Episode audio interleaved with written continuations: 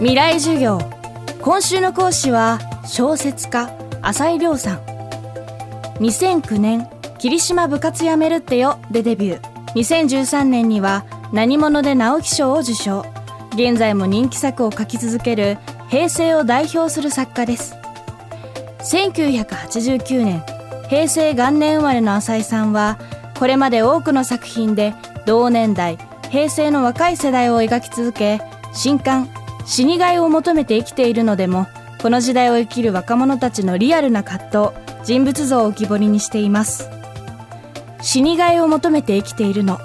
この作品では平成特にゆとり世代の若者が競争や対立が排除された学校の中でそれでも競争や対立に苦悩する若者が描かれています。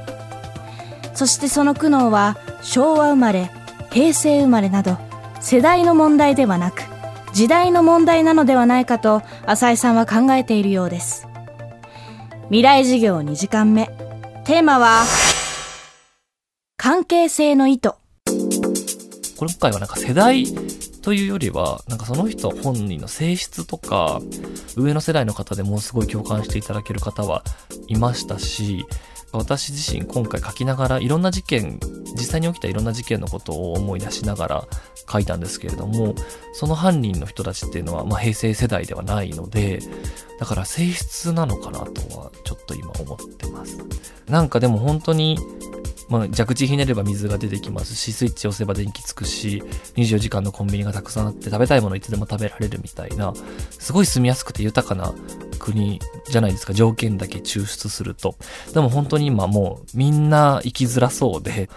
うん、なんか順風満帆で私すごく幸せですっていう人にむしろあまり出会ったことがないというか、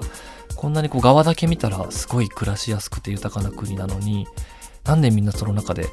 全員が生きづらそうなんだろうっていうところはなんか引いた視点で見てもなんか当てはまるのかなっていうふうに思います。それこそ貧しい国で本当に明日食べるものもないみたいな人たちが今の日本で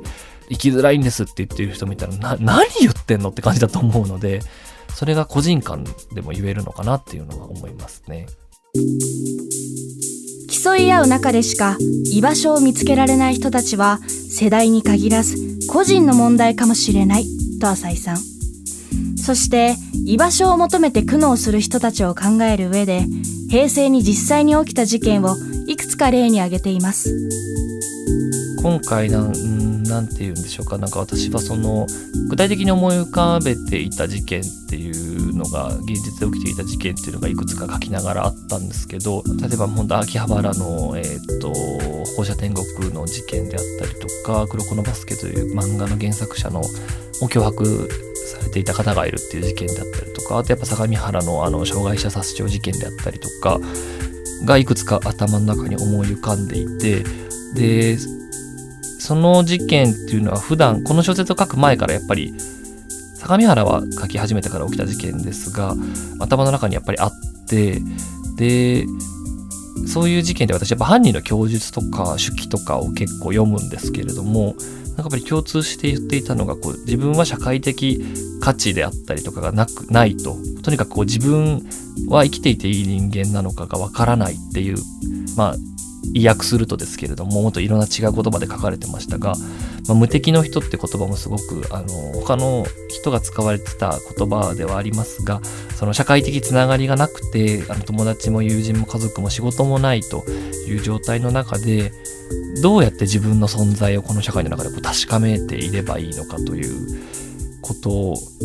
をすごく書いてあった気がするんですよねいろんな供述の中で。でその中でこうつながりの意図っていう言葉が出てくるんですけれどもその黒コロバスケの脅迫していた方っていうのはその自分が脅迫していたのは設定としては自分もその漫画家になりたくてなれなかったから人気漫画のあの原作者の人をに恨みがあったというふうに供述一番初めはしてたんですがそれはもう設定だっていうふうに最終的に言っていてで、本当はその自分がもう生きるためにやっていたっていう風に話してたんですよね。もうその原作者を傷つけたいっていう気持ちではなくて、なんかやることが欲しかったみたいな。でそれを社会とのつながりの意図っていう風に書かれてたんですよ。で、それを読んだ時に、あ、じゃあ自分とそこ全く同じじゃんっていうことをすごい感じまして私は小説を書くことですごくつながりの糸を欲している感覚があるのでで偶然小説を書くっていうことが今の世の中の中で犯罪とは見なされてなかっただけなんだなっていうことで何にも差がないなと思ったんですよね。なのでなんかその無敵の人であったりとかつながりの糸をほすらまり他者や社会を傷つけに行くでもその人をなんか止める術がないわけですよ。つながりの意図が犯罪そのものであるから、本来、例えばなんか立てこもってる人がいるとして、その人を止める時になんか役立つ言葉っていうのは、例えば親が泣くよとか、その大切な人の顔を思い浮かべてくださいとか、いう何かその人と社会とのつながりを手繰り寄せて多分犯罪を止めるんですけど、つながりが犯罪である人を止める方法って本当になくて、どんな言葉も届かないというか、なんか親が泣くよって親いません。で、仕事がどうなるかとか家族が、全部ないです私はって言われちゃったら、なんか本当止める方法がないんですよね。なんかそういうことを考えた時になんか自分だったらどんな言葉をもうでもどんな言葉も無理なんだけど無理なりになんかどんな言葉を埋めるのかなと思って書いていたところがあります今週の講師は小説家浅井亮さん。今日のテーマは、関係性の意図でした。今回、浅井亮さんが語っている新刊、死にがいを求めて生きているのは、中央厚労新社から出ています。こちらもぜひお手に取ってみてください。未来授業、明日も浅井亮さんの講義をお送りします。